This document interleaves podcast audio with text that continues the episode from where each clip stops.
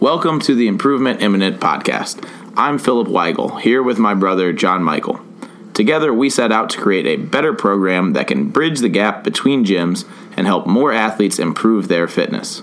Each week, we ask ourselves, what can we do better? And we challenge each of you to do the same. Our mission is to share our knowledge from our nearly two decades of experience as CrossFit athletes and coaches to help you approach each day's training with more purpose. Hello, everyone. Welcome back. This is part B of our weekly walkthrough. So, Thursday, Friday, and Saturday. Thursday, we're going to be doing just a, a workout, and it's a couple different pieces. So, it's four different tests essentially uh, with some rests between them. We're going to start off with a 400 meter run where we are trying to perform at our absolute peak. This is 100% effort. This is all you need to worry about for this workout right now. Do your run, do it hard, see how fast you can do a flipping 400. Yeah, make sure that this is one, record your time.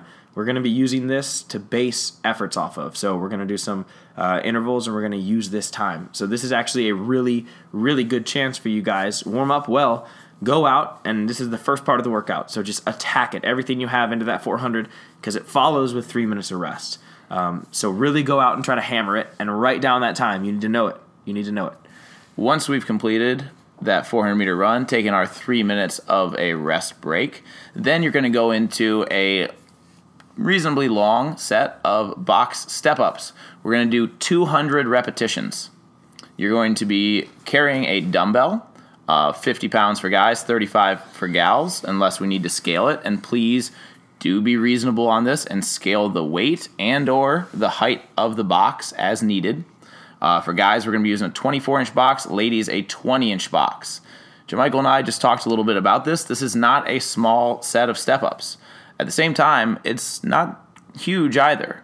You're looking at hopefully between 10 and 15 minutes of steady work.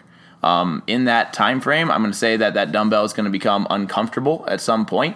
Mm-hmm. So you should definitely be willing to switch sides if you've got it draped over a shoulder, or drop it down to a hand for a few reps and then put it back up on the shoulder again.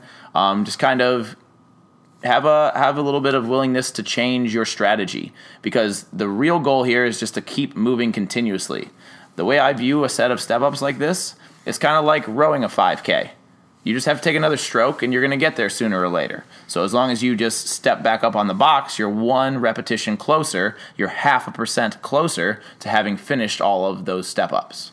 Yeah, that one's kind of like a uh, a continuous grind. Um, you can't really rest for too long at any point in time. It's just consistency on the step ups. So that being said, don't go out out of the gate too hot.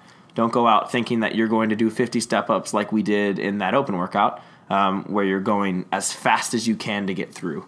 This is much more balanced yes. and steady and even. Yep. Um, also, I think if you've done this right, if you've done this the way we intend for it to be done, then you're going to do 200 reps without having taken any substantial break without yes. having really set the dumbbell down and properly rested, quote unquote.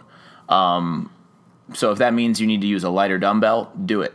If that means you need to use a shorter box, do it. Mm-hmm. This should be getting in a rhythm, staying in a rhythm, moving through 200 reps in that rhythm, and then being done.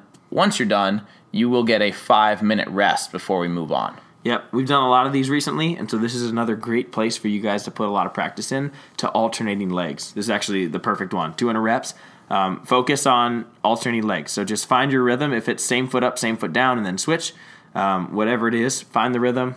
Alternate legs on the step up and on the step down. Um, and I think you'll see a, a lot better results overall on those 200 if you guys treat it symmetrically and if you guys start working symmetry.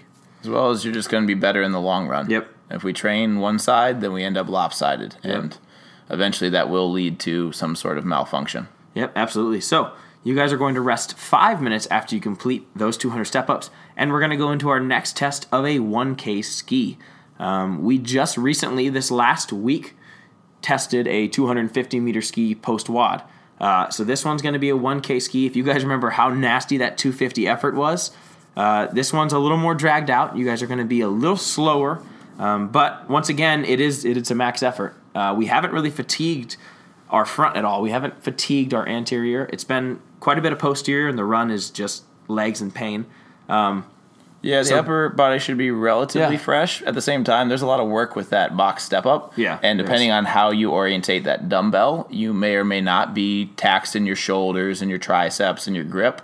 Um, but give that ski a, a good hard push. Yeah. There's definitely a lot more strategy and pacing that goes into that effort than there is uh, that went into that 250 that JonMichael was talking about, where it's really just you got to go out as hard as you can and not stop until Yeah. the thing reads zero. and hold as many strokes as possible. Yeah, Um, yeah. This one is much more of a balanced effort. So get in a good rhythm. Know that you're going to be at it for uh, a pretty dang strong skier, probably like three minutes, 20, 30 seconds. Um, most people closer to four minutes or a little over four minutes. Yeah. Um, on this 1K ski, my suggestion is as you guys get fatigued and you're near that end, uh, when we hit that 750 meter mark, try to bump up the strokes per minute. I know that you're going to be inclined to want to do a larger stroke. You're going to be inclined to want to take more power into each stroke. Uh, my suggestion would be try to be a little quicker on each stroke. So try to pick up the strokes per minute. Uh, if you guys noticed when we did that 250 meter ski max, uh, it wasn't so much about how massive your stroke was, it was just about how many consistent big strokes can you put into a short amount of time. Uh, and that's what seems to get people the furthest, the fastest. So as you die off, pick up the strokes per minute a little bit uh, and try to finish as strong as you can. Once we finish skiing, you get three minutes to rest, and then the workout will be completed with 50 burpee chest to bar pull ups. For these burpee chest to bar pull ups, um, we want you to use a pull up bar that is just outside of your standing reach. So if you walk underneath your bar and reach up, it should be just above your fingertips. You shouldn't be able to touch it. Um, if we need to scale, then we're doing just a burpee chin over bar pull up. If we need to scale further, then get a pull up bar that is within your standing reach so that you can do a burpee and then put your uh, process yourself through a jumping pull up. Um, just like the same standards that we use when we do filthy 50. Uh, you should be you should be holding a pull up bar that is able to sit about three inches, four inches down your forearm when you reach up past it. Um, if we are doing that jumping pull up variety, so scale is needed. 50 reps. Got to get in a good rhythm. This is uh, kind of similar to the two movements before it, where it's it's all about strong, steady rhythm that puts you through the full effort. Only that first piece, that 400 millimeter run, are we really able to put that full 100% effort into. Uh, the three pieces following it are much more about consistency while you're already slightly damaged from having performed so aggressively on that run. Yeah, make sure that you guys log all your times on each one piece of though, um, or each piece of this, because these are all great benchmarks. It's just a good time to know. Even the 200 box step ups. We recently saw that workout Chad uh, that came out, and a lot of people went and did that. Um, and I venture to say, if they had done 200 box step ups before and they knew what their time was on that, they could figure out what their rest would look like and how they would work through a thousand. So make sure that you guys are putting as much effort as you can into each window. Uh, this is going to be a really fun day, I think. I like the tests like these, um, but Well, it's a very Yeah. good opportunity to understand your own capacity. Mm-hmm. If you have a delusional mentality that thinks that you can ski a 1K in three minutes and 20 seconds, when the reality is the best 1K you can do is closer to 345, then that's something that you should really try to understand. Yeah. Because the better you understand yourself and how you can perform, then the better you can apply yourself to the training that we put out. Um, it really is quite important to understand about how hard something is and how hard you can go on it to really get the best out of yourself. Yep. So that's the day of tests. On to Friday, we are going to do 21 minutes alternating on the minute. It is 15 to 20 wall ball shots, 10 to 16 dumbbell snatch, and 5 to 10 strict handstand push up.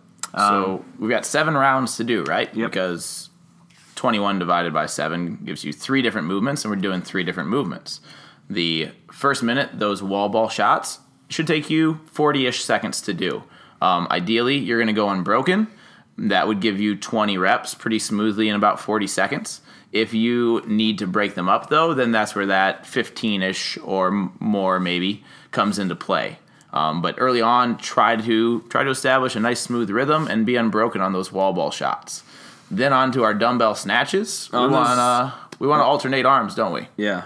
And ideally, we're going to be working on exchanging hands in the air. So letting it fall out of one and then grabbing with the other as that dumbbell falls past our midline.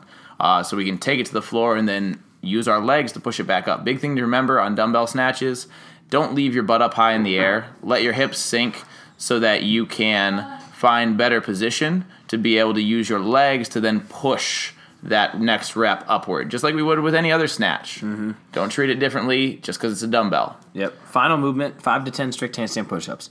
On those strict handstand push-ups, uh, we saw this movement in the open. That's kind of when we were introduced to doing it in, in high intensity workouts for the open. Um, but we've been working on them for a while. So hopefully you guys have put some practice into it. Uh, on these, make sure that you guys do a number you can. If we don't have strict handstand push-ups, we can do um, one of two scales that I like, or there's three scales really that, that Phil and I like. Um, but we can put our feet on a box and pike ourselves up and elevate ourselves so that our hips are over our shoulders. Or we could do the style where we put a plate under the ab mat and we raise the ground up to our heads so that the range of motion is limited a little bit. Um, and then the final one, if we have not gone upside down, I, I, like taking people upside down, but if we're not comfortable there or we haven't done it yet, um, or maybe an injury prevents us, a strict dumbbell press isn't bad either. Yeah, it's a great way to work on it, especially if you've got range of motion issues with yep. your shoulders. Um, it's it requires a lot of stability and work towards balance. And in my view, that's actually kind of better than the box handstand push up. You like that one better? Sometimes it really depends on the athlete. Mm-hmm. Um, something that that we definitely encourage you guys to do is use more than one scale. Don't always use the same thing because yeah. you'll find yourself in slightly different positions, using different ranges of motion, getting different muscle recruitment if you use different scales. So maybe whatever you did last time, do something different this time. Yep. Um, following that workout, the 21 minutes, we are going to go into a little post WOD of mobility.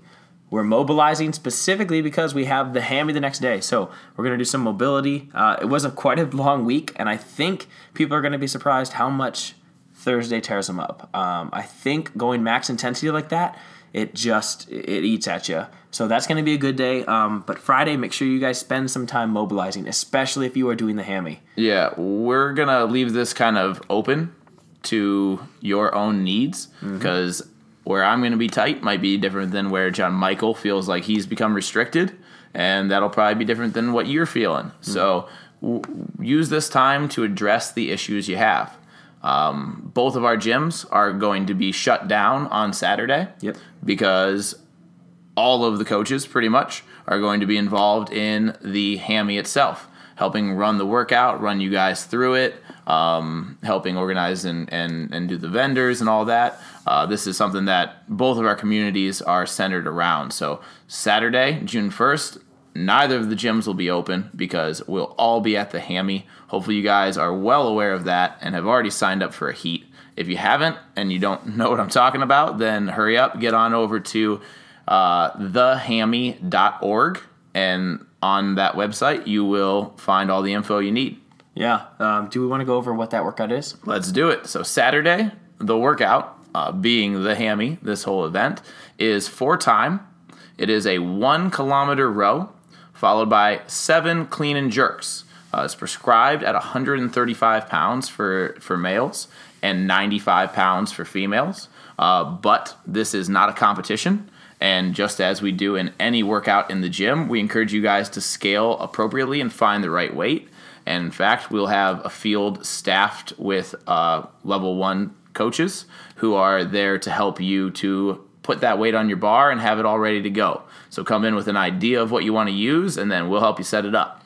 Yep. After those seven clean and jerks, you're going to go ahead and do 50 push ups, then another seven clean and jerks, 50 ab mat sit ups, seven more clean and jerks, 50 box hops, standard height there and then seven more clean and jerks. Last gymnastics movement is going to be 50 pull ups before you do your final seven clean and jerks, and then go for a one kilometer roundabout run on the track at the field house uh, at Kent State, where we're going to be performing this.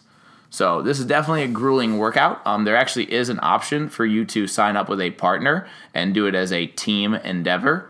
Um, you're welcome to do that. I I like this one on my own for sure because I view it as a way to to mentally and physically and even emotionally challenge myself, kind of like Murph. Um, really, any hero workout, I'm going to treat that sort of way to to try to take myself to a, a darker place than usual, and and remember that being in that dark place for a little bit is absolutely nothing compared to to the sacrifice that that person gave. Um, this is this is a workout that's that we're doing in memory of someone who gave their life in service of this country.